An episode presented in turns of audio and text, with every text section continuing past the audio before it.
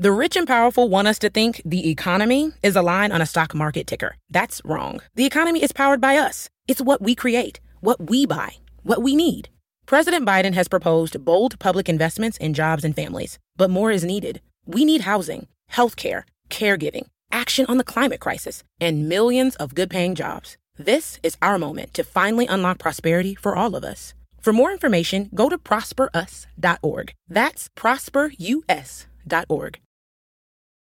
New hot and iced sunrise batch coffee from Dunkin'.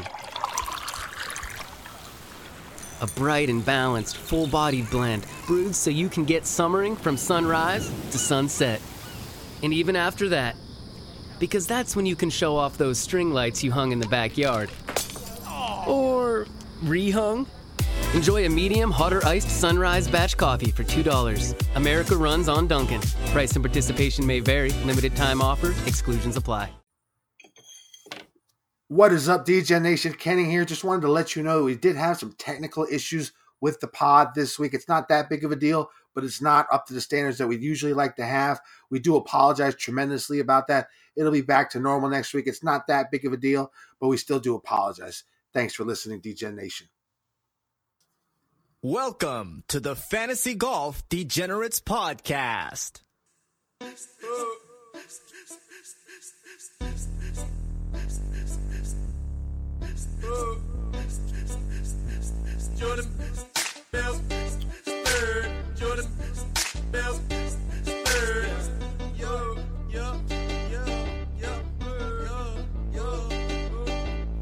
been getting dirty money, Jordan Belfort. Penny stocks while I'm flipping these birds. Sipping on Ciroc, trip them up with the words. I done popped the molly and I think it's be my third. Jordan Belfort. Jordan Belfort. I've been getting dirty money, Jordan Belfort. Jordan Belfort. I've been getting dirty money, Jordan Belfort. Second penny stocks while I'm flipping these birds. Jordan Belfort. Jordan third.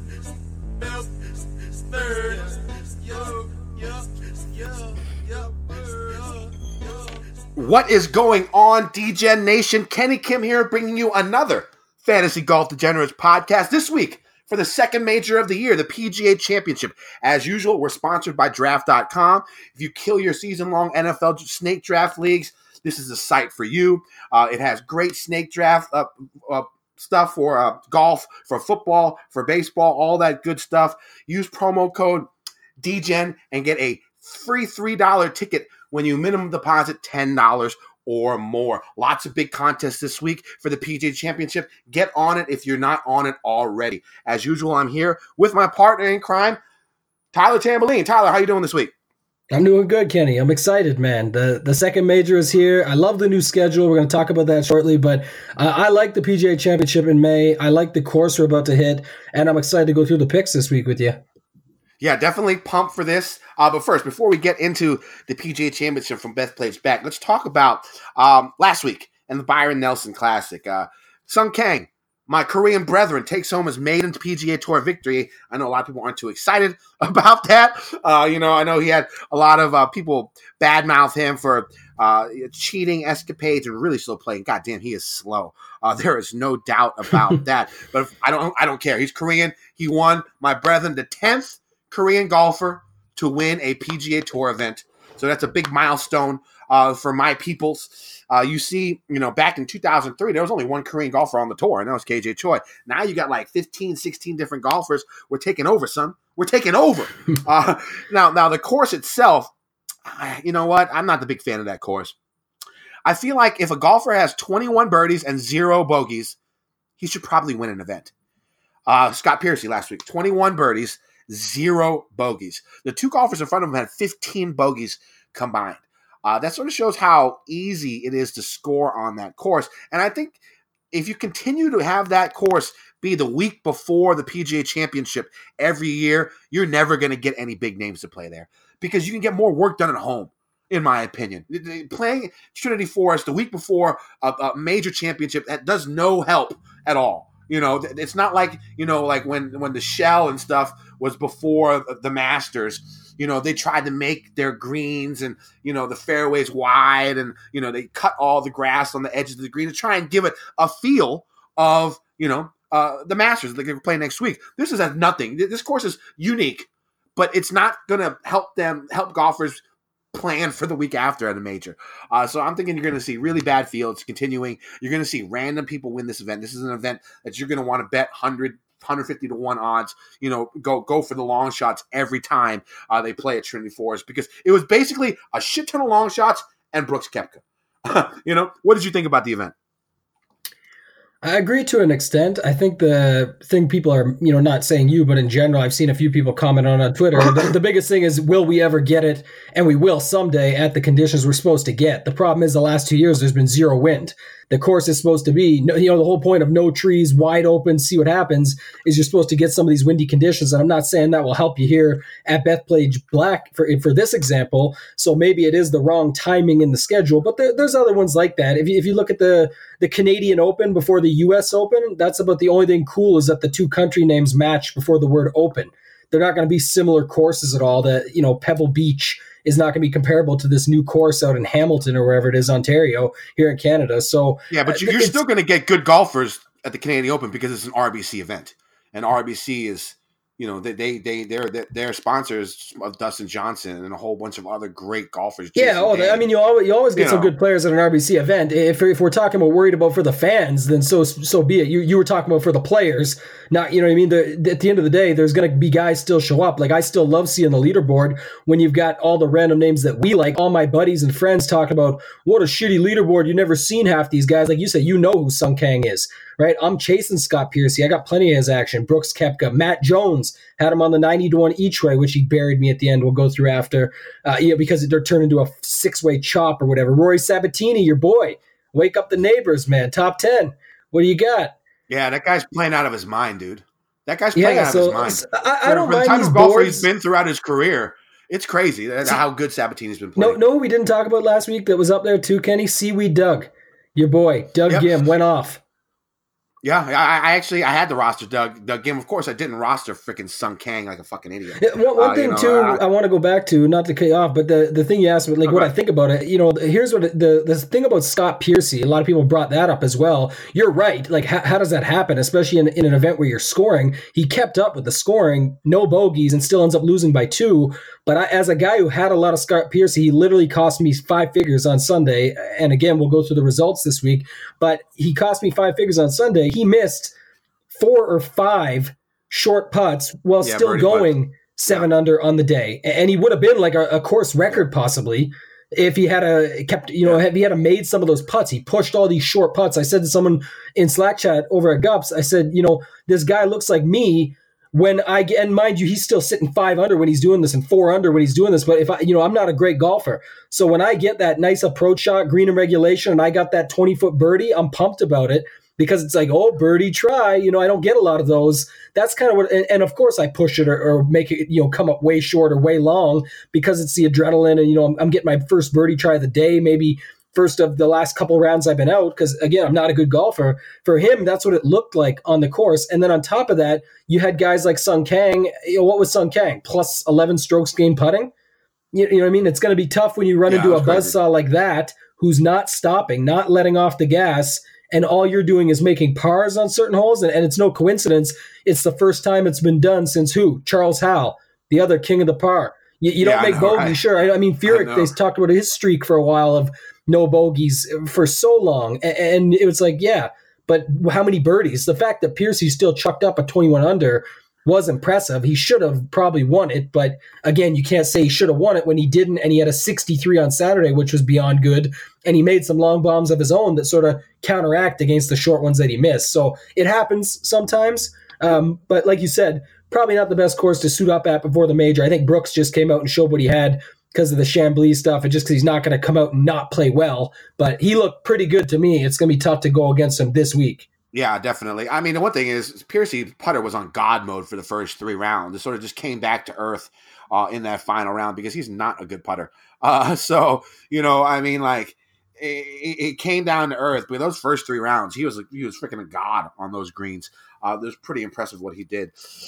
Personally, for me, Like, I literally the last 2 weeks, I've rostered every person that's withdrawn.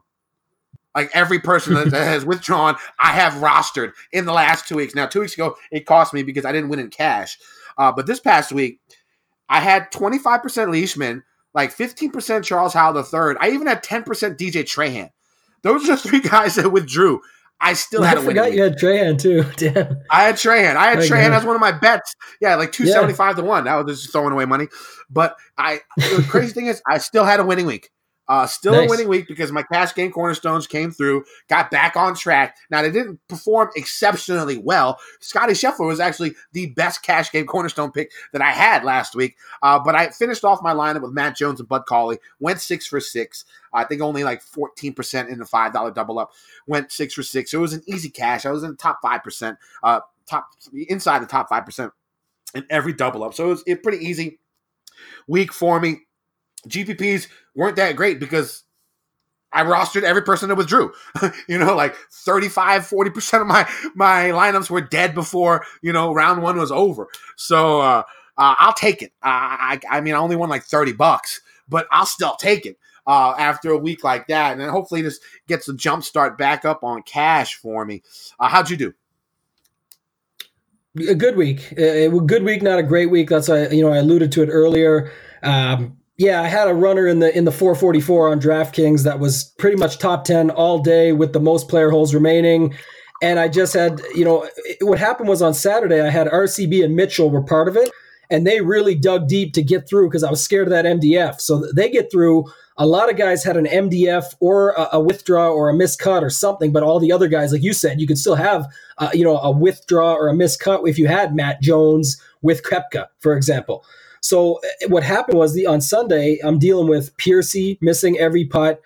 Matt Jones ruins the bogey free on 18, which was valuable to me. And on top of that, it was the each way. You would have been a standalone outright top five that I would have got paid out a much bigger each way. Instead, it was a 6-way chop or 5-way chop or whatever. RCB, Stenson, all those guys couldn't buy a putt on Sunday. So really lost it down the stretch. Ended up coming 9th. It was still a pretty good finish out of 1,600. Decent run there, helped me on the week overall. But damn, if Piercy had done just a little bit more, like you said, and got that W, it would have been quite the difference. I would have been a top 3 in the tournament between him and if those other guys had done anything. Stenson was 5% owned, and you and I both loved him last week. I did. You and I both loved Matt Jones last week. Those were two guys. Stenson was my highest owned golfer last week. Yeah, he could have done so much more. It was just surprising to me that more people were on Leishman, even in the higher buy-in or the higher stakes. When, like you and I both said, I don't like paying those prices for Leishman. The call on Hideki last week, solid. What'd we get? Another 23rd place. I know he puts up a little bit of points, but $11,000 Hideki, I don't care. He does not. I'm going to talk about that this week when we get into the picks. We got a little bit more to go through first. But what I will say is you and I, just a little game theory or strategy from last time, we talked at the Masters after, if you recall, about how look at all those pivots where the real winners that, in the ranges, like the Molinaris, the Xanders, the guys that win tournaments on tour, but everyone goes for like the shiny toy or the recent form, and they forget that this is a major. Bethpage Black, you see the little sign everywhere meant for experienced golfers, blah, blah, blah, whatever behind that sign, the history, the joke, whatever you want to call it. The point is, it really is that. Like, we could see a score here where -3 or -5 wins. And at the end of the day, all your, recent form, shiny new toy guys, and I'll get to them, are not all going to be the guys that I want to target. I'm using probably the least, amount of stats of the year at this tournament because I'm just going to go off a gut and feel, and I'm going to chime in some stats or some reasonings, but I'm going to talk a lot more about game theory and why I'm on these guys over the range and that sort of thing when we get into it, because it's a major, man. It's the best players in the world. The board will be littered with big names. Again, that's my prediction for this week. All right. That sounds good. Let's move on to the Listener League from last week. The winner last week was Swing and a Belt. He had 655 points. He crushed last week. Started off with Henrik Stenson, who had 89 points, DraftKings points, finished in 20th place. Ryan Moore with 61 points, finished in 69th. Scott Piercy, 131.5 points, finished in second. Justin Harding, 102.5 points, finished in 10th, and he was only 6.5% owned. Piercy was 19% owned, which is solid work by the listeners right there. He had Appy Barnrat, who, again, putting god. When his putter gets on, I mean, that guy can score low. It's just all about the putter form. The rest of his game is just sort of mediocre, but that flat stick can get crazy, crazy hot.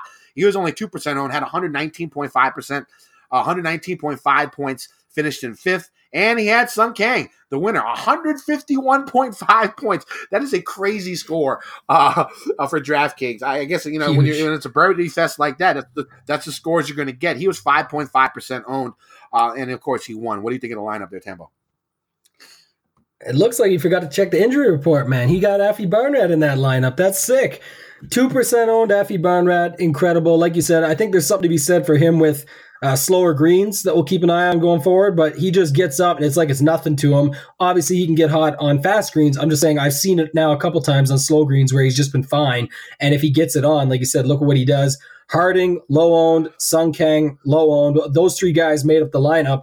All in three figures, you know, Moore didn't even have to do anything. Stenson didn't really have to come through for you as your highest priced guy, but still got you 89 on the downswing. I mean, the scores are incredible. Like you said, Scott Piercy, 131, Sung Kang, 151. And I don't know, you date back to the beginning of time with this podcast, but when's the last time you saw that blowout, like 60 points almost here? Yeah, swinging a belt won by 60 points. Or 59 points 59 from second points. Place. Hey, a 59. 59 watch. Yeah, that's insane. It was definitely a GPP lineup. There's no doubt about that. He was throwing some flyers in there. But I think going forward, you know, mark this down. When they play Trinity Forest, those low-owned plays down low, I mean, it's sort of a crapshoot because the course is so easy that everybody's in it. Mm-hmm. You know, these guys, even if they're not the greatest pro golfers, they're still great golfers.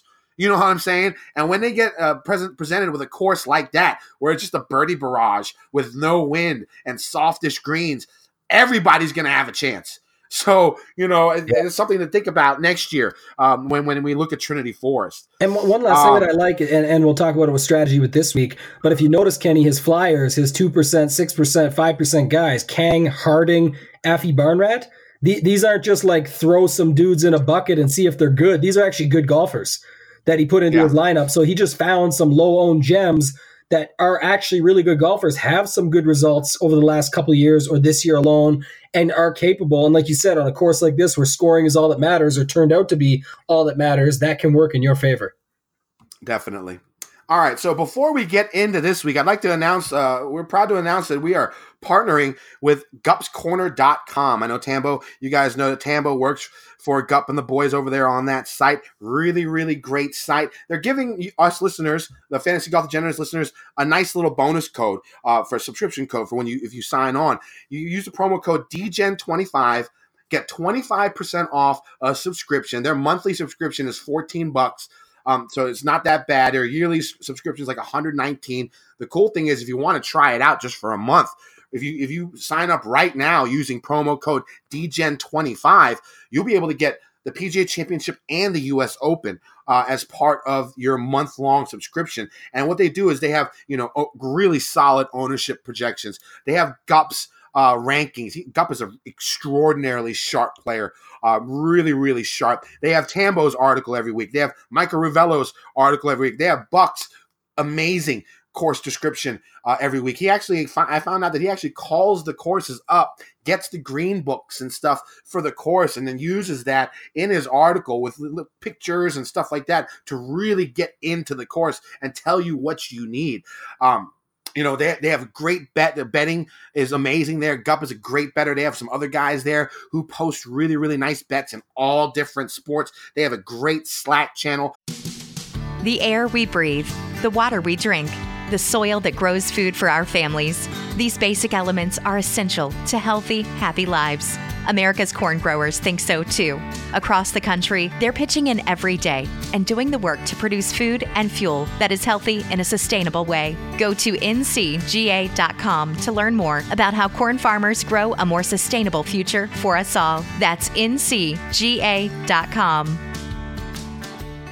With almost 1,000 people on there, definitely you need to check it out. DGEN25. Go to GupsCorner.com. Use promo code DGEN25. Get yourself 25% off a monthly or yearly subscription. It's definitely worth it. All right, so let's get into this week. The best golfers in the world head to famed Bethpage Black course for the 101st PGA Championship. Bethpage has hosted two U.S. Opens in 2002 and 2009 and two Northern Trust Barclays Championships, 2012, 2016. I don't think the course will play as difficult as the U.S. Opens here, but I believe it will be more difficult than two Barclays Championships played here. The course went through a bit of a renovation last year. The green on 11 was enlarged. Trees were removed from the first hole, the bunkers were redone on the 6th and 9th holes, and the fairway was widened a bit on 18. Overall, these changes are minor, and the course should play like it has in previous years. The weather could play a major factor, just like it did in 2009 when Lucas Glover won in a Monday finish. The course has seen a large amount of rain this spring, and there is rain in the forecast every day this week except maybe Saturday.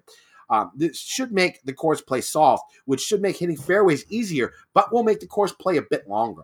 An edge should be given to longer hitters, but with receptive greens, shorter hitters should not be discounted, especially if they have a strong long iron game or strong short game. I've seen different wind forecasts ranging from 5 to 10 miles per hour every day to 20 to 25 mile per hour winds on Friday. So it's the weather, you know, who knows? Make sure you check closer to lock to see if there's a specific wave advantage. Now, if the wind does pick up on Friday, they say it's supposed to pick up Friday afternoon. So, you know, if the forecast stays like that, or if that's the forecast, I mean, I've seen many different forecasts already for this week. You know, PM, AM wave might be the way to go. So make sure you check. It could be a big deal this week. We'll see how bad these winds are on Friday. A couple of tidbits before we get to the course. You know, the old adage that the cream rises to the top at majors has been, you know, somewhat true recently. In the last 20 majors played, 18 winners were inside the top 25 in the world golf ranking the week prior to their major win. 15 of the last 20 major winners were inside the top 15 in the world golf ranking, and 10 of the last 20 winners were inside the top 10. Now, the only two major winners outside the top 25 in world golf ranking at the time of their win in the last 20 majors was Martin Keimer, and he was 28th at the 2014 U.S. Open, and Jimmy Walker, 48th at the 2016 PGA Championship. Now, 15 of the last 18 PGA Championship winners won an event during the season prior to their win. Now, with the PGA moving from August to May, this stat has, you know, a little less merit, but it's still something to pay attention to. Now, lastly, 7 of the last 10 PGA Championship winners were first-time major winners. And I honestly think we're going to see that again this week, and we'll go over that here when we go over our picks. Now, the course. Bethpage Black is a A.W. Tillinghast designed course. Now, I actually saw some stuff on A.W. Tillinghast on the Golf Channel today. He's like my new favorite golf designer because, like, the only reason he designed courses was to pay for his, you know, for booze and women. And, like, you know, that was his goal. You know, like, the guy designed golf courses so he can make money to drink and be with girls and live lavishly. That's like life goals for me right there. So Tillinghast is like now my new favorite golf designer. The course max is out at 7,468 yards with 4 par threes and 2 par fives. It is a par 70 course. It is known for its length, thick rough, large, deep bunkers. These bunkers are no freaking joke. Many dog legs and smallish greens. Off the tee, golfers will see narrow tree-lined fairways with bunkers positioned in the landing zones. The fairways normally play firm and fast, but with a deluge of rain this spring, the fairways could play softer than normal. If golfers miss the fairway, they will have to deal with multiple cuts of rough. The first cut is only about 1.5 inches tall and stretches out about 5 feet from the edge of the fairway. To me, I mean, if the conditions are really soft and the greens are soft, I don't think hitting it in air will be much of an issue. And to me, it actually makes the fairways a little bit wider in my mind, because I think a lot of these guys, if they land it there, I don't think they'll have an issue hitting it into these greens. Now, the second cut of rough is big boy rough. You know, it's about 3.5 inches tall, but that's not really the main problem. The thickness of this rough is where the trouble lies. Hitting it out of this thick, gnarly blend of rye, fescue, and Kentucky bluegrass will have golfers scratching their heads and icing their wrists after the week is through. There are no OB stakes and only one water hazard, but if golfers miss wildly off the tee, they will have to deal with waist-high fescue on some parts of the course. The fescue surrounds many of the fairway bunkers, and golfers will be rooting for their ball to go in the sand instead of landing in this tall grass. Now, on approach shots, golfers will see small POA greens with humongous bunkers that are deep surrounding the putting surface. There's going to be a lot of long – this isn't your typical bunker bunkering around the greens. Like, usually it's a little short little bunker shot. You pull it up right on the green. It's an easy shot. These bunkers are so large, and the front of the bunkers is a huge lip. So the ball's going to roll down deep into the back of these bunkers, and it's going to cause longer bunker shots than most of these golfers are comfortable with when they come in to around the green bunker shots. Now, like most Tillinghast designs, the greens slope heavily from back to front with little other undulations. The bunkers primarily guard the front of the greens. This is why I think the course is so difficult. If golfers hit it short, they have to deal with these cavernous bunkers and the high fescue that surrounds them. If they hit it long, they have to deal with very fast putts downhill on greens where the stimp meter level is going to be over 12. If golfers hit it over the green, they could really be screwed. Most of the greens are elevated, so golfers have to chip back up on a hill onto the green. Then the ball will be rolling downhill afterwards towards the cup on very fast putting surfaces.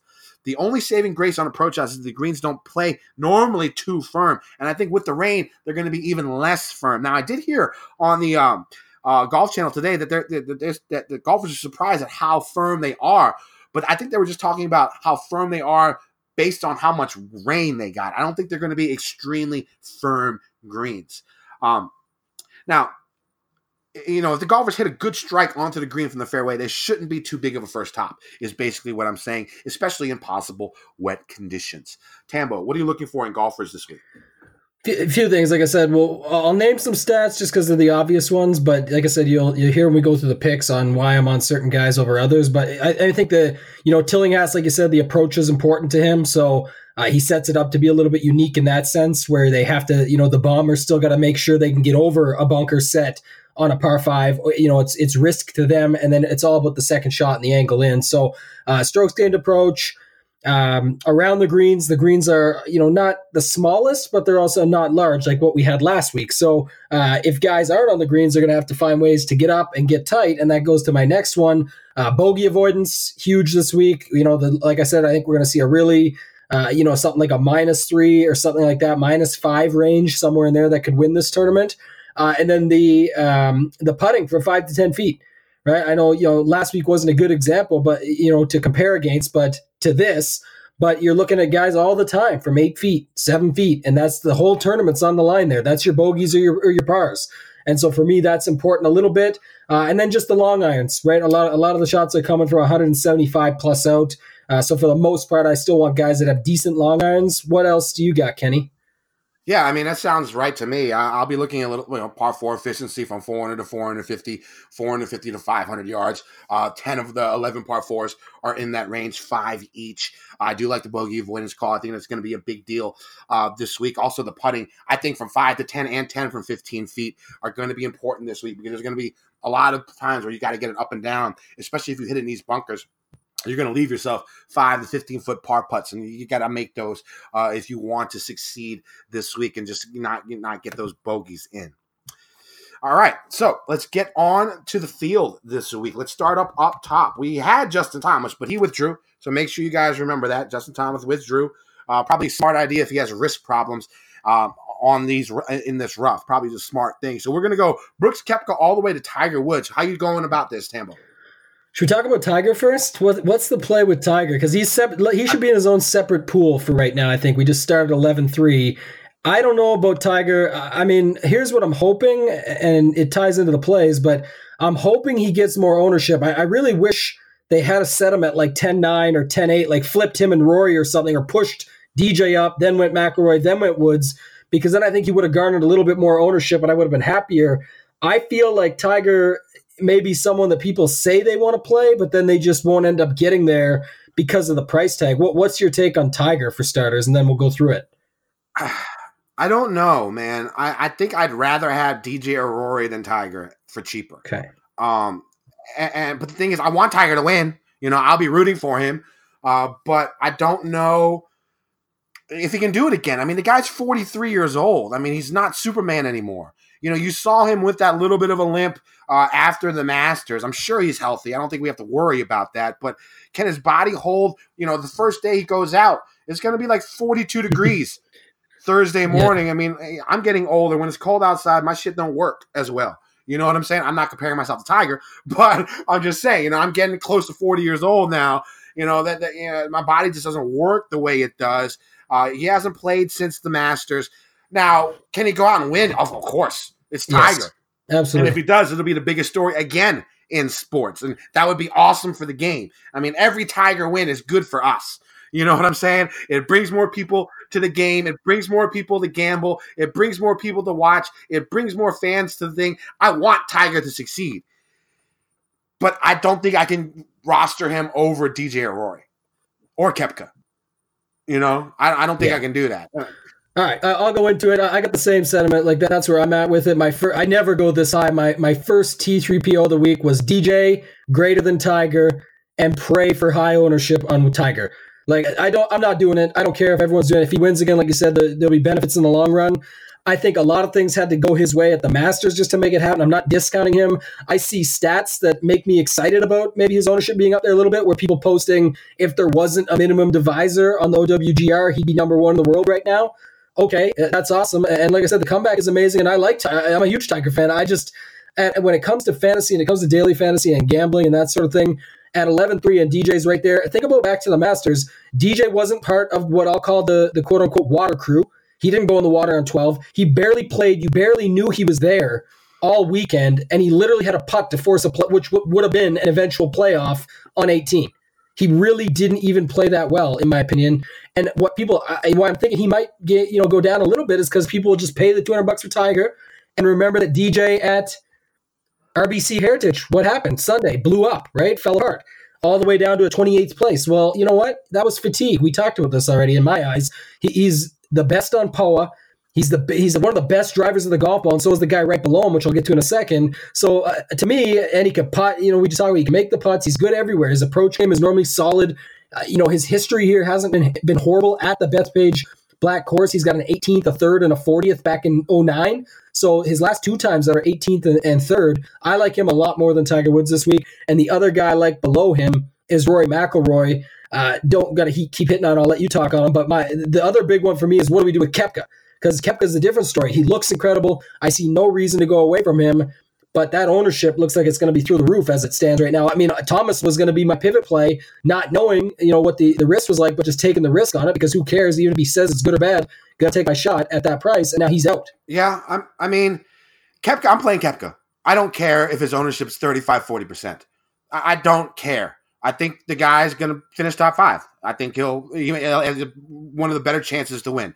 Koepka's my favorite play in this range, mostly because of how good he is, but also because, you know, he's cheaper than all these guys. And you can have a lot more options using him as your number one golfer than the guys in the 11K range or even 10-9 like Rory. Now, when it comes to Rory and DJ, I think I'm going to go ownership-wise because I think Rory has a slight advantage over DJ, but it's not big enough where I think you don't take ownership into account. I think Rory will be a very, very popular play, and I think he will be more highly owned than Dustin Johnson. And I think getting that little bit of an edge up top with DJ could be the good way to go. Now, we'll see. I'm not an ownership guru. I'll probably check GupsCorner.com to see the ownership projections that he has for those two, and I'll probably go with the one that I see lower. Now, if they're going to be very similar, I'd probably go Rory over DJ because, you know, softer course, best driver of the golf ball on tour in the world. This should suit him, but I think DJ is going a little bit overlooked. Now, if that's not the case, if they're going to be similar, then I'll probably go Rory. So that's going to be ownership based for me, but I'm playing Koepka no matter what. I don't care what his ownership is. The guy, okay, so one thing about Koepka, his putting hasn't been that great since his PGA Championship win. A couple weeks ago, he got back with his original putting coach from his earlier in his career. And you saw last week, he gained 6 strokes putting. I think he was top 10 in strokes gained putting. You know, and so the putter looked really better. Now, those greens are, you know, not the same that we're going to see this week. But still, solid putting. And I think that's been sort of like, you know, that's the reason why he hasn't been as good this year in some cases, that and the weight loss. But I can't go off of him. I'm rostering Koepka. He's going to be one of my highest owned. I don't care what his ownership is. I'm rostering Brooks. Okay. I'm off him. I'm just deciding on the pod right now two things. One, I'm deciding Dustin Johnson's winning the PGA Championship. And two, I'm deciding that I'm not going to play. Here's the thing. Like I play 150. Like I put 150 in the Millie Maker. If it somehow happens that I don't have the $500 to get to Rory or the $700 to get to DJ, I do sometimes, you know, like three or four value plays that I start my lineup with and then say, oh shit, what fits here for 2v2s, like two guys versus two guys. If I can find a good Koepka one that fits in, maybe I'll put him in, but you'll see my ownerships when the tournament starts. He'll probably be less than 5% owned, if you ask me. Damn, that's pretty ballsy there, Tambo. I mean, like, the way Koepka is playing, going off that, I get that from a game theory perspective, right? I mean, like, yes, he's going to be crazy high owned, but I don't think that's going to stop me from playing him. I mean, I guess, you know, you're having 5% and having a taste. I mean, I guess, I don't know. That seems really ballsy. And it might work out for you. You're a GPP man. You know what I'm saying? It's more or less because of the type of the tournament. It's for $1 million. If I don't think I can get enough leverage where I'm excited about it. Like if he ends up being 25 to 30% owned and everyone's starting their lineup with him, basically needing him to come through or needing the other five guys to make perfect sense, to me, it's a no-brainer. And like I said, I'll use him in sets where he may fit into a couple, so I might get 5%, but that's not me hoping to I mean, it really is me hoping to get the nuts. I'm saying it's not me trying to angle to make sure I cover my ass. It's more of sometimes that's just the way the lineup works out. But I know I'll be underweight heavily, and I really do feel after all we've talked about, all the research I put in and things we're thinking about now, and if you think he's going to be overlooked and the conversation we just had, I'm going to plant my stake in the ground and say Dustin Johnson wins the PGA Championship. He's probably tired of hearing people talk about Brooks, too. He's better than Brooks, you know, long-term. It's just he hasn't got the majors like him right now, so it's no different than Ricky having zero and all his boys having them. He gets hyped up for these events. He wants to take this thing down, and he can. DJ wins. All right. Well, I like that bold prediction. There you go, Tambo with the prediction. All right, so let's move down to this 9K range, and I love this range. This is my favorite range. That's why I'm probably only going to be rostering, you know, Koepka and one other person up top above like 9,500. I might have a little bit of Rose, but three of my cash game cornerstones are in this 9K range. They're all on the bottom part of this 9K range. I'll start with Ricky Fowler as my first cash game cornerstone. Putter is hot. You know, iron game's good. The guy just shows up at majors all the time. One of the best putters from 10 to 15 feet. Gets a ton of DK points. Really good with long irons. Fowler, lock for me. Cash game, lock. Second lock, Xander Schauffele. The rich and powerful want us to think the economy is a line on a stock market ticker. That's wrong. The economy is powered by us. It's what we create, what we buy, what we need.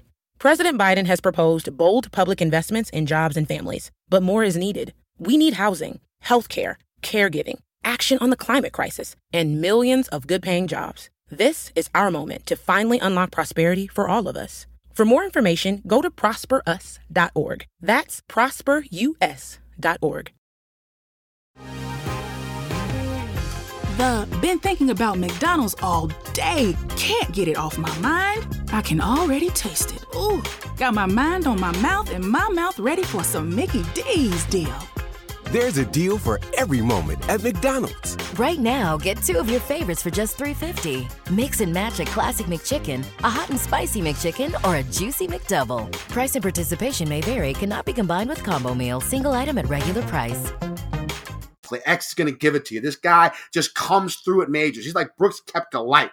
Two runner-ups, four top sixes, and just a handful of majors he's played throughout his career. This guy shows up at big moments in time. This is another big moment. The price is low. I'm going to be having him as my second cash game cornerstone pick. And my third cash game cornerstone pick, another guy who I think is undervalued, underpriced, that I want to jam in because he has the upside that you probably need in a major in cash. I'm going Jason Day. I know you worry a little bit about the injuries and stuff, but fuck it. If he gets injured, it's part of the game. That's just what's going to happen. I think his upside is great. He has good history here at Bethpage Black. Again, another great putter, solid DK points, long off the tee, good form coming in to this tournament right there. So those three right there, I'm locking them in right there. Low. And I do this often for majors, because the pricing is always so soft that a lot of the times I will roster three guys over 8,800, between like 8,800 and like 9,500, because you could still fit those guys in and still not have to dig down too low. Making my lineup right now, I still don't have a guy under 7,000. My lowest guy is 7,100, and I don't have any other guys under 7,600. So you can still get away with this type of setup in cash. Especially in a major, especially with these names. I mean, Fowler, Xander, and Jason Day. How often can you put all three of those dudes in a lineup and still be able to make a good lineup? And you can. So that's the way my approach is going to go with cash this week. My favorite GPP play up here is going to be John Rahm. If I had to rank these guys, I go Rahm and Xander, 1A and 1B. Fowler right next to him, Jason Day right behind them. I love Rahm. He's been getting better at majors. He had a good run at the Masters, second in strokes gained off the tee in the last 50 rounds in this field. He's been hitting a ton of greens lately, and comparatively to the other longer hitters up top, he's been hitting way more greens, way more fairways than all the other big boys. Like in the last 50 rounds, Dustin Johnson, 131st in this field in fairways gained. Rory McIlroy, 119th. In fairways gained. Brooks Koepka, 130th in fairways gained. Those are all the bombers. You look at John Rahm, 42nd in fairways gained, even though he's one of the longest hitters in this field. I love that about him this week. I'm going to be rostering the hell out of him. I think John Rahm might be my highest owned golfer just because it makes the flexibility a lot easier. We talked about this last week, making like somebody in like the 9,000 range, the lower 9,000 range, your highest own when you mass multi-enter. It gives you so many different options. Like I can still probably get 30% Dustin Johnson, 40% Koepka, and 50% Rahm if I do it that way, because I'll double up on a lot of Rahm, Koepka. Or you can just go ahead and start with Rahm, make a crazy balanced lineup with a whole bunch of studs. There's so many different options to go with. I love his price. I love his game. I think he's going to be big this week. I do like John Rahm a bunch in GPPs. Who do you like? So a lot of the same guys, to be honest. And it's funny you say you love this range, because I do as well. And especially with now, like I said, I'm pretty much only going two guys up top. And with Thomas going out, it opened it up to let me get another one in this range. I think it's interesting because I think two things. One, I think the next range we're going to talk about is loaded with value guys that you can just stack up every which way. So I think a lot more people will fall in there. Secondly, though, is that the pricing just seems bad this week. The more I look at it, the more I think about it, only because, and I say that, it's always a little bit what's quote unquote softer at majors, but it feels like some of these plays are just too obvious. And, you didn't mention Molinari. Why didn't you mention Molinari? He's lights out. He just came, could have won the Masters, but is he not on your radar this week? I'm a little worried about the way he ended the Masters, and that was his last event. I know. And now he's 9,700. Like, to me, that price is a little bit too much in this field with all the names and the way they've balanced it out. You got Rose right there. So that kicks into my second TTRBO, another high-end one. I'm going to take the guy that bounces in and out of number one player in the world, regardless of what's happened recently. He's actually been pretty decent in his last four outings. Third, T9 and T8 in three of his last four. 9,900. You can start your lineup with Rose for some contrarian lineups. I'm okay with that. You mentioned the next guy, Rahm. Too cheap, 9,500. I love my boy Fowler this week. He's probably my second favorite play.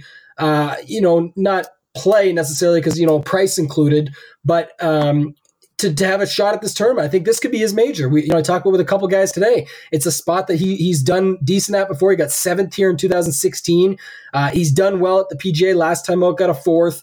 His stats are always incredible at around the green, bunkers, approach has been a little off lately, but other than that, he's a pretty good driver of the ball, awesome putter. I mean, he's a great play for 9,300. So if you had like a Rose, I love all the R's. I love Rory, Rose, Rahm, Ricky, and then you got DJ up at the top. But those are the guys that I sort of like here. Rose over Molinari though is a cakewalk for me, and whether it's right or wrong. And yes, Molinari has been winning more than Rose. But at the end of the day, and as I said at the start, I want to take proven winners, but I also want to take proven top golfers, best in the world for long runs.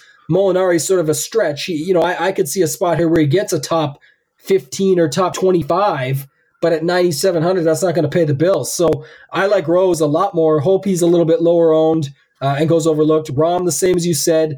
And then dropping down, you took him in cash even. I thought he's going to be more of a GPP play, but I like Jason Day. I'm taking a risk. There's no doubt I'm taking a risk because of his WD possibilities and the thick rough. But it's just 9,000 for him is crazy in my opinion. Like you have to play him. Yeah, it's like the Fleetwood, Molinari, Schauffele types. They're all great. You know, they're all not great plays. But it's like good, in my eyes, they're all good plays and they all could pop. Fleetwood is like a mini Fowler, so I'm just going to take Fowler there instead. And then Schauffele just worries me a little bit because of the ownership and because the guys they're giving me. That's what I'm talking about with the pricing. I love Schauffele and whatever. He can win a major too, but he hasn't. And Fowler's right there. And I think Fowler's going to get one, 30 years old now, got his life in line, $200 more. Day below him. You know what I mean? That to me is crazy. Day's literally, $9,000, $100 cheaper than Schauffele. I don't know if you could sleep on Xander though.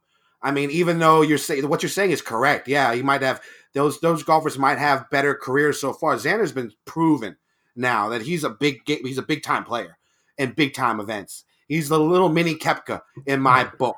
We may see that one crumble at this event, though.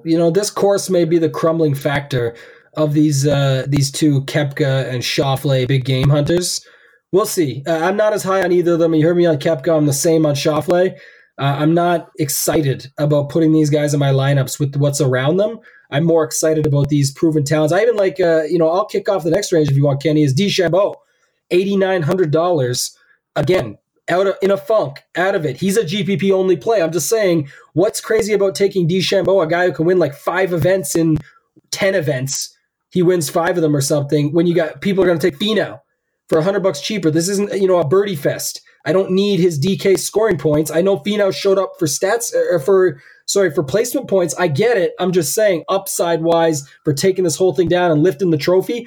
Who do you actually think wins a major first? Maybe it is Finau. For me, I think DeChambeau wins a major. If they both win a major, I think DeChambeau wins it before Finau does. So I'd be on DeChambeau. What's your answer to that question, Kenny? Well, one thing before, let's get back to Xander. The one of his wins this year was at the WGC HSBC, which was the most difficult course on tour this season. So Xander playing hard courses, I don't think it's going to be an issue. He won at the hardest course they played this season. So I'm in on Xander. Bryson and Finau and Spieth and Hideki, I don't like this top 8K range. I don't think I'm going to be playing any of them. Now, Finau, he shows up at majors. That's what he's doing. But outside of that, his form, outside of his playing at the Masters, his form really isn't that great. I don't think he deserves this price tag at the way that he's playing right now. Yes, he finished 5th at the Masters. Yes, he has a whole bunch of top 10s at the majors here recently. But can he keep that going? Can he flip that switch like that? Oh, it's a major. I got to play better. Can he do that every single time? I don't know if he can do that all the time. Now, granted, he could go out and play well. It's Finau. He's a great golfer. But I just don't like the way he looks. Bryson, again, form not looking good to me. I'm not a fan. I like to ride the waves. I know you're not a big recent form guy. You're more of a long form guy. That's definitely where we differ, and maybe that's why you're a better GPP player than I am. But, I'm not on him. Kuchar maybe. The guy's been playing so well, but I don't know if this is the course for him. He does hit a shit ton of greens. Without the little rollout that he gets, with more firmer, non-soft greens, I think he loses a little bit of his luster at this course. I think I'll probably still have to play Kuchar, even though I hate him. Because you know what it is, Kenny? Cheaters are hot right now. They are. Cheaters are hot. You got Kang just won. Cheaters are hot right now. They're the thing. Kuchar's the guy, right? Your cheater guy. So you got to play him. 8,700. Hey, if you're not cheating, you're not winning, right? If you're Korean and you're not cheating, you're not winning. If you're Kuchar and you're cheating, I hate you. Exactly. Yeah. So, but I like the lower guys in this range. A couple of guys that stick out to me: Paul Casey and Patrick Cantlay. Now, Paul Casey has been really, really good on difficult tracks this season. There's the top 10 hardest courses on tour played so far. Casey has played 7 of them. He's top 25 in 6. Top 5 in 4 of those events. So, again, another guy who plays well at hard courses. I like his price. I think he's worth it. He's been hitting it. Another guy who's, fairly long off the tee. I mean, he's not short, but he's fairly long off the tee and hits a shit ton of fairways. That combo is pretty money this week. If you get it long and if you get it straight, you're going to have a decided advantage this week, unlike if it was the Masters or something where you could spray it, or last week at Trinity Forest where you could spray it. You got to be sort of on point with your drives. And that's sort of one reason why it's hard for me to fade Rory up top, and that's going to be a big decision with me between Rory and DJ. But, you know, the guy's accurate off the tee. He plays well on hard courses, so I really like Paul Casey. I also like Patrick Cantlay. I know there's a struggle with the bunkers and stuff. I mean, it's true he's not the best, but he's not as bad as people say. He's played 5 of the 10 most difficult courses on tour this year, top 15 in all of them, top 10 in 4 of the 5. So, again, another guy who's played well on really, really tough courses. He's actually ranked 6th in my model. Really good at par fours. Avoids bogeys. Top 10 in bogey avoidance. This is one thing I didn't realize about Patrick Cantlay. Really good ball striker. Hits a ton of greens. So I like those two guys down low a lot. Those are the two guys I'll be focusing most of my attention on in this 8K range. And I'll probably throw a little Bubba in there as well. What about you? Yeah, I'm kind of with you. We talked about the top. I like DeChambeau. I'm on Kuchar, so I'm going to play him. I don't really care about the course or anything like that, only because he's just having such a hot year. And again, that's another guy. How is he cheaper than Finau at this course? This guy's got multiple wins this season, top 2s, performed everywhere pretty much. I love him. Finau's lost his luster. For me, in my book, he's lost his luster. He's just priced too high. You just said a guy in Cantlay. Cantlay to me is a better play than Finau, a better play than Molinari. Like I like Cantlay a lot at 8,100 this week. So I like him. You talked about Casey. I always like Casey. The only other guy I'm really sort of unsure of, and then I'll get into my last T3PO, is Matsuyama. Did you talk about what is your main thoughts on him overall? Because he's a guy that is always seen to me in a major as like a mini Ricky, where he wants to get his major. He's got the stats. I like Matsuyama. I'm going to play Matsuyama this week, too. What's your take on him? I'm not sure. I haven't really – he's not high up in my book, but, I mean, if I probably have to throw in another 8K guy in this range if I'm only going to play Casey and Cantlay. Yeah, I like him at 8,500 when he's like we just talked about last week. 11K, no thanks. 8,500, look at his finishes, man. 23rd, 31, 32, 24, T8. In PGA Championships, 35, T5, T4, T37, T35, not all at this course. I'm just saying in general, the guy just always is going to be top 30, I feel like. So if you're looking for a good value middle range play, I like Matsuyama quite a bit for this price tag. And last week too, even at the Byron, 23rd or whatever, his approach wasn't really on. I looked at the stats for the weekend. His approach wasn't on like it normally is. It's always a thing to do with his putter. But his approach can be better than it was, and that was a 2030. He's actually pretty decent on POA over time. So I'll go back to Matsuyama after predicting him correctly last week and try and go 2 for 2 here. All right, sounds good. Let's move to the 7K range. I'll go. Wait, ahead and sorry, last T3PO. That's what I was hinting at. Yeah, it feels like everybody likes Watson this week. You mentioned him. I know Mayo mentioned him. A lot of people are on him. I don't know, man. The guy I like is the same price. Again, not going to show up in the recent form, but long-term everywhere, including here, the New York fans love him. Lefty boy, those Twitter videos and Instagrams and whatever, he's out there. So, if he's hitting bombs and they're, somehow accurate, he's got the around the green game. He's got the putting ability. He's got the upside of a major champion. To me, Phil Mickelson at 8,000 is pretty good as well, along with some of the guys we're going to get into next. But my last one, and I'll round them out. So it's Mickelson over Watson. That'd be the one where I would consider playing them both, though, but I like Mickelson a lot more. DJ over Tiger, pretty much no Tiger. Rose over Molinari, pretty much no Molinari.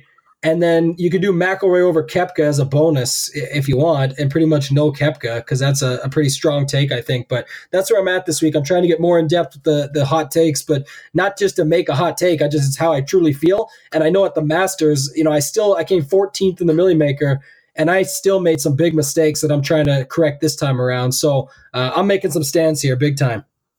I don't hate the Mickelson play. There's something to be said about how he reacts with that crowd. That crowd is pro. The New York crowd is pro Mickelson. They carried him on the 2 runner-ups at the U.S. Opens played here. I think there's a lot to be said about that and the motivation he'll have to play, because he hasn't really been playing the best golf. But I don't hate that play. All right, so 7K range. I'm going to go with my last cash game cornerstone. A little bit of a surprise. It's going to be Webb Simpson at $7,600. This guy is another guy who's just been really good at majors here recently. I think he's a top 20 in his last five majors played.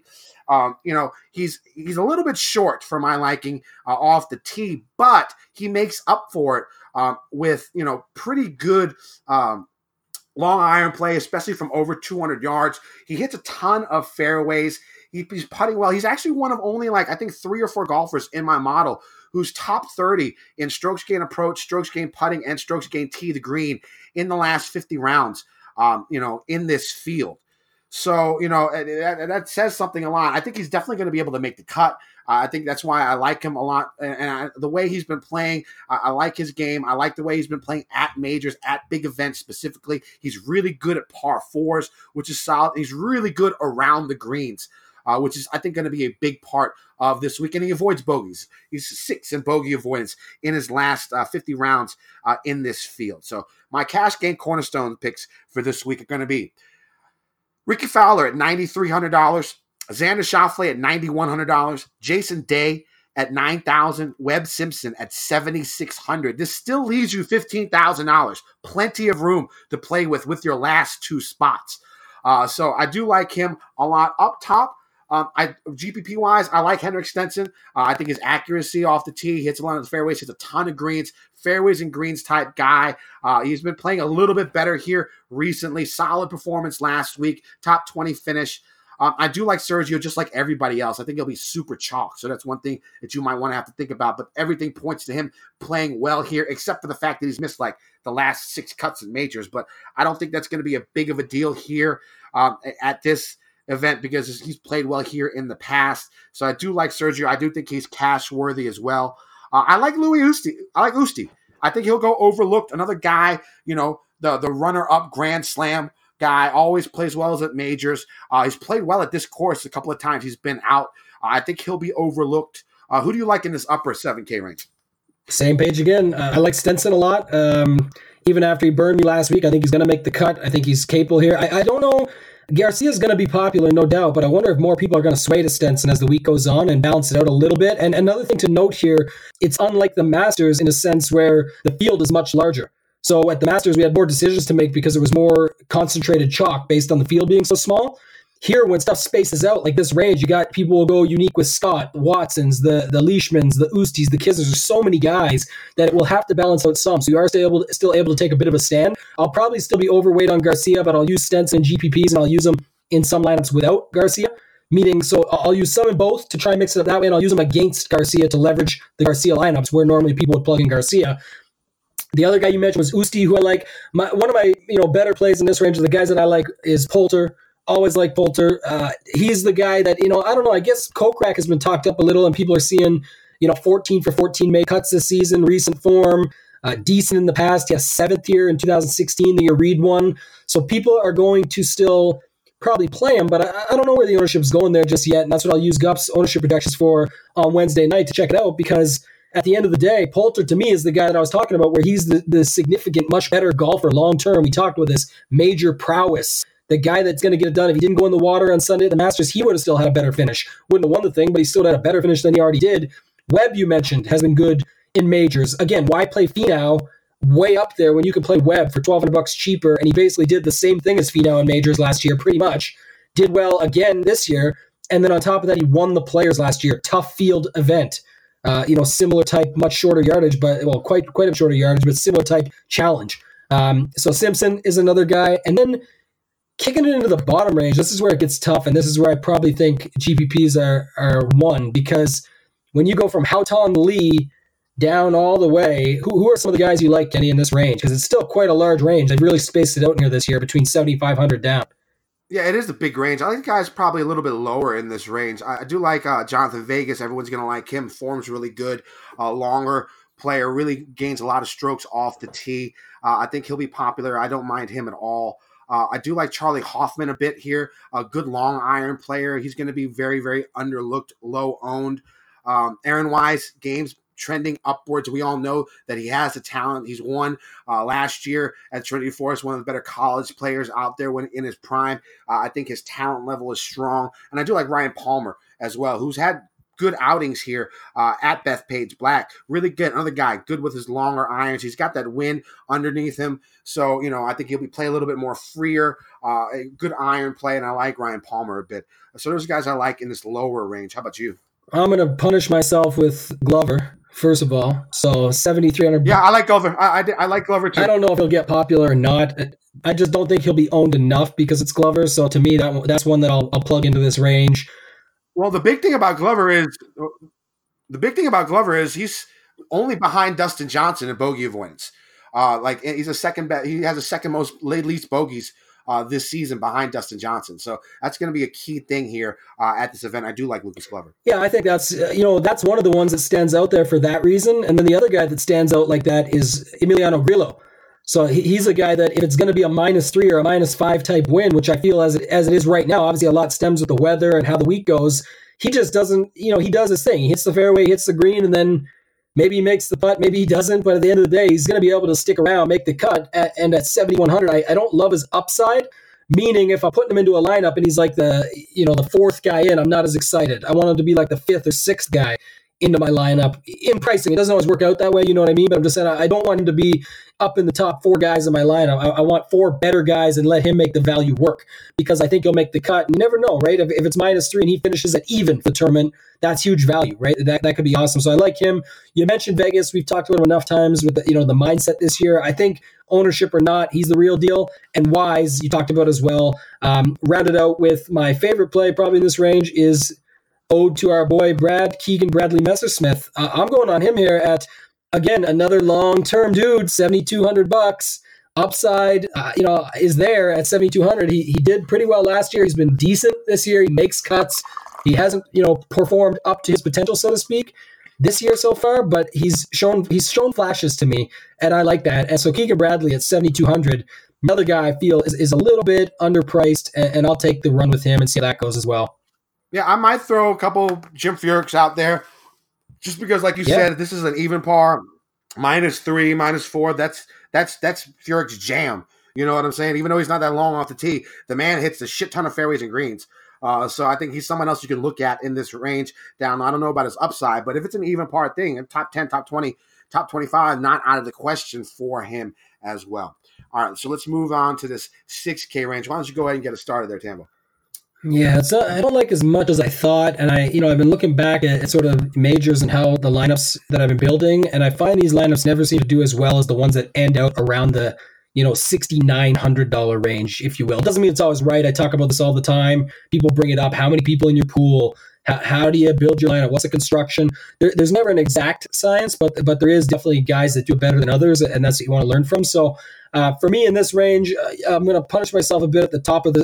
I missed one at 7K was Charles Howell. I thought he was 6,900. Charles Howell at 7,000. Got to dig a little bit more. I don't know really what the deal was with the withdrawal. I just feel like he was done with it. So for me, I'll see he's popping up in my models that I'm looking at a little bit, and I just know 7,000 for a made cut, which I expect to get from him. I'm going to feel okay about that. Daniel Berger been playing a little bit better lately. Don't expect him to go off here, but he's looked pretty good last few times out. And for him at 6,900, I feel like that's a pretty good price. Kevin Na, a little bit of the Na walk going on. He's having a really good season. He does well normally in events like this where you'll see the lower score, like a -5 or whatever, a little bit higher score. So other than that, not too much. One is Knox that I got, Knox and Matt Wallace.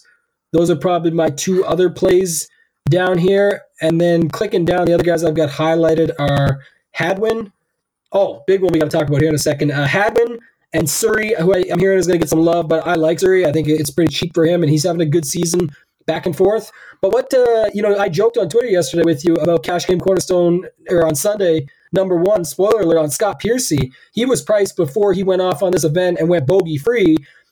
Totally different course, so I get that out of the gate where it went from the largest greens to now much smaller, the widest fairways and wide open ground to tree-lined and thick rough. But he finished third the week before at the RBC Heritage, which has a lot of obstacles and tree lined and that sort of thing as well. He's in good form at 6,500. I've got a take on this, but I want to hear yours first because I thought he'd be in your cash lineup for sure. No, I'm not going to go down that low. Chalk at this range is always risky, in my opinion. I think he's going to be very popular. I'll probably use him, but I'm not sold on using him a lot. Probably my minimum. So I'm making, I think, 100 lineups. I'll probably have him right at 10%. You could just—he's just so cheap that if he does anything, that it's worth it. You can go and roster guys, higher price guys, easily, and have a good flexibility in your roster construction. So I'll probably use him, but I'm not probably as big on him as everybody else is. See, and that's probably what I agree to that totally. Everything you just said. So I'll state that first. But my thinking is this, and it ties in directly to the major we just had at the Masters. Kevin Kisner, the same price, 6,500 coming in. Everyone said, the Masters is so much different than match play. It doesn't mean shit. He's not going to be able to do it. I'm just bringing it up because this is what the things I think about when I'm going through my process. That's true. And what happened was he finished like 22nd or 23rd. And again, it's not world-breaking, but when you're $6,500 and you just talked about 3 9K guys and all the plays that are up there that we talked about that you can open up to, or maybe that's how you get to DJ and a big-name guy and open your lineup that way. I mean, it is possible. You never know. And at the end of the day, if this course takes people apart, which it can, you sometimes want to avoid the low-price chalk, but also sometimes the low-price chalk doesn't end up being that way because you'll hear everyone say, I can already hear it on some of the pods and some of the industry talking, is, he's going to be popular. Everyone's going to be on him. Low-price chalk never works out. The Kevin Kisner story. And then what ends up happening, he gets lower ownership than you think. Not low ownership, but he goes lower than if you think he's going to be 15 to 20. He ends up 10 to 12. No, I don't think that. I think he's going to be around 10. But that's still a lot for a 6K guy. You rarely see 6K guys in the 10% and above range. It's rare. But at 8 to 10, my thoughts are like 150 line. I'm saying, and you're saying 100. You 100 for the general, consensus. If he ends up being 8 to 10 instead of 10 to 12, let's talk micro. You don't need, if you go 20, if you go 15, it's only 15 of your 100 lineups. You still got 85 chances. But what if he is the guy that unlocks some of those big name lineups? To me, that's worth taking a shot at. So I'm actually probably by the end of the week going to end up being overweight once I see what the ownership projections come out at. But I wouldn't fade it just because the ownership might have other reasons. But to me, I would probably play him if he's going to come in at 8 to 10. I'll probably be overweight for that reason. All right, for me, I like Martin Keimer up top at 6,900. He had a good performance last week. I think it was in Europe.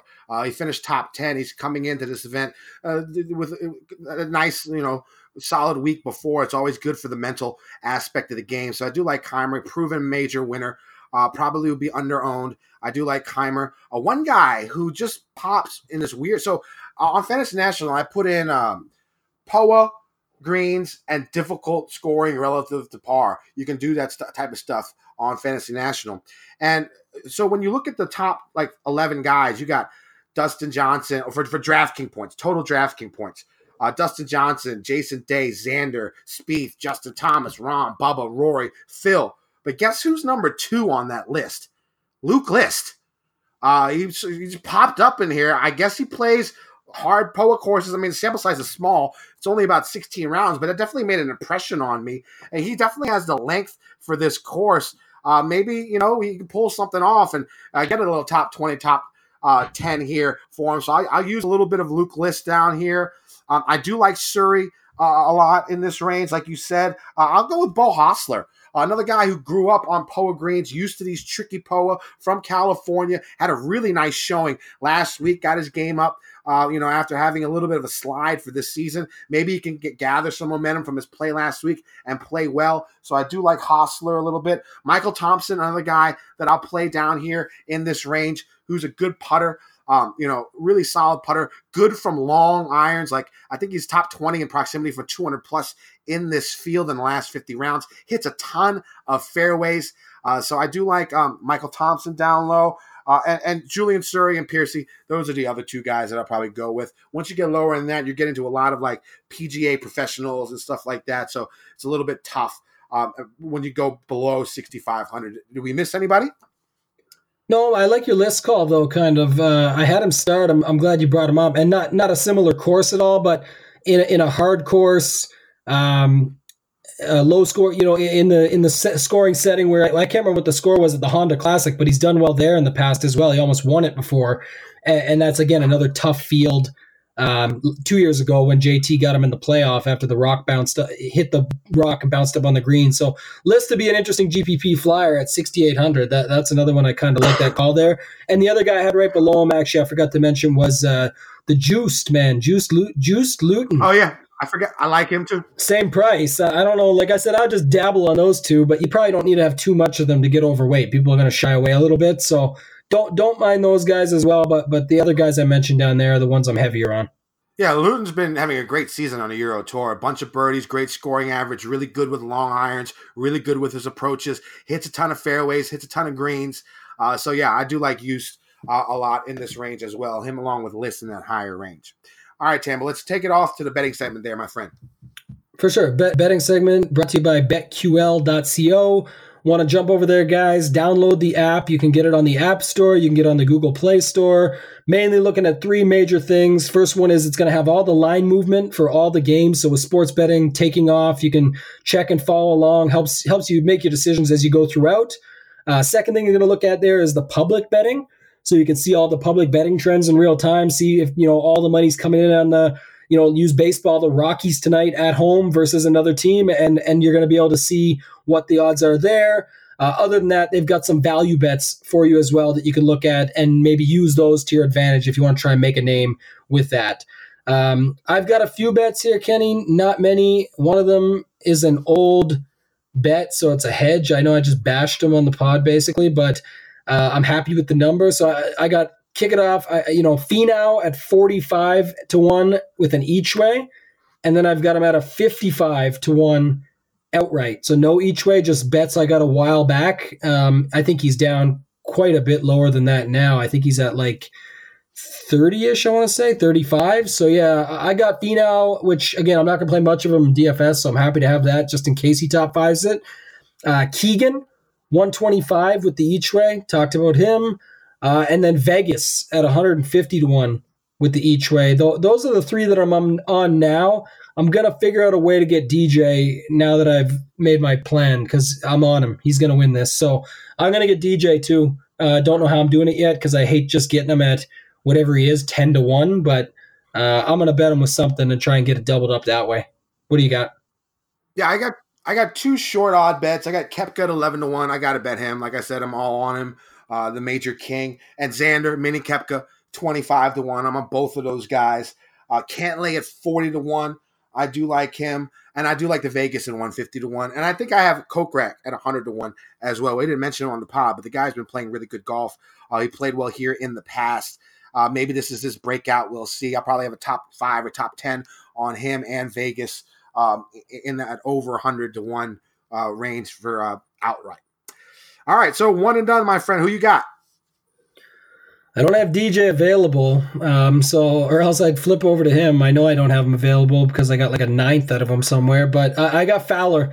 I told you he was my second, sort of outright play, and again, not going to bet him because it's an emotional hedge if he wins. I'm excited for him to get his first major. I'd be pumped.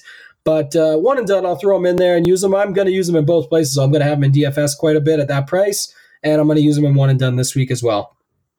Not shocking. I'm all in on Koepka. I saved Koepka. I got him this week. He's going to be all over the place for me. If he blows it, I'm going to be screwed.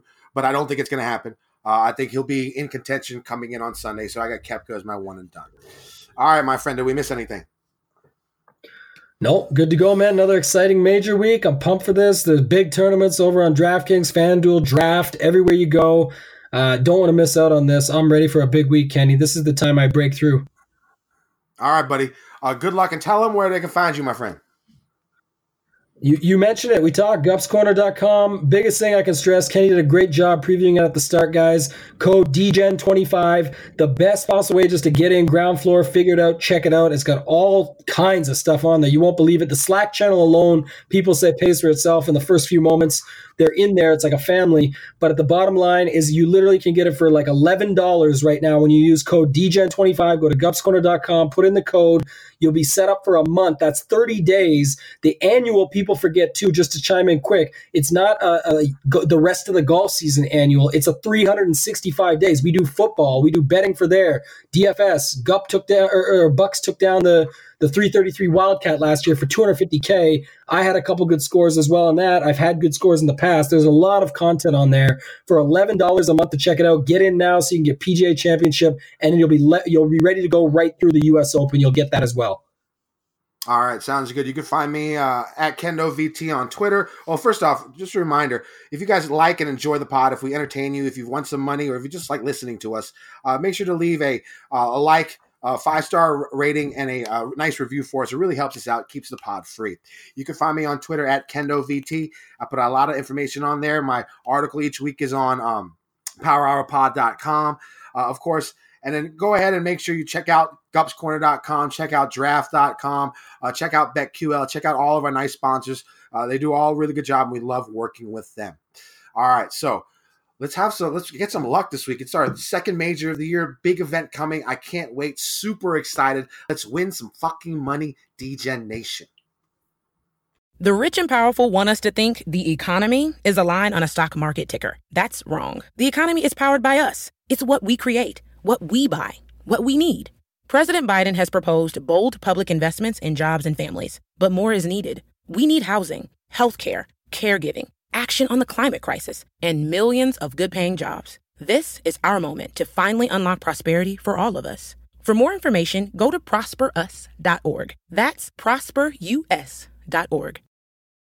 The rich and powerful want us to think the economy is a line on a stock market ticker. That's wrong. The economy is powered by us. It's what we create, what we buy, what we need.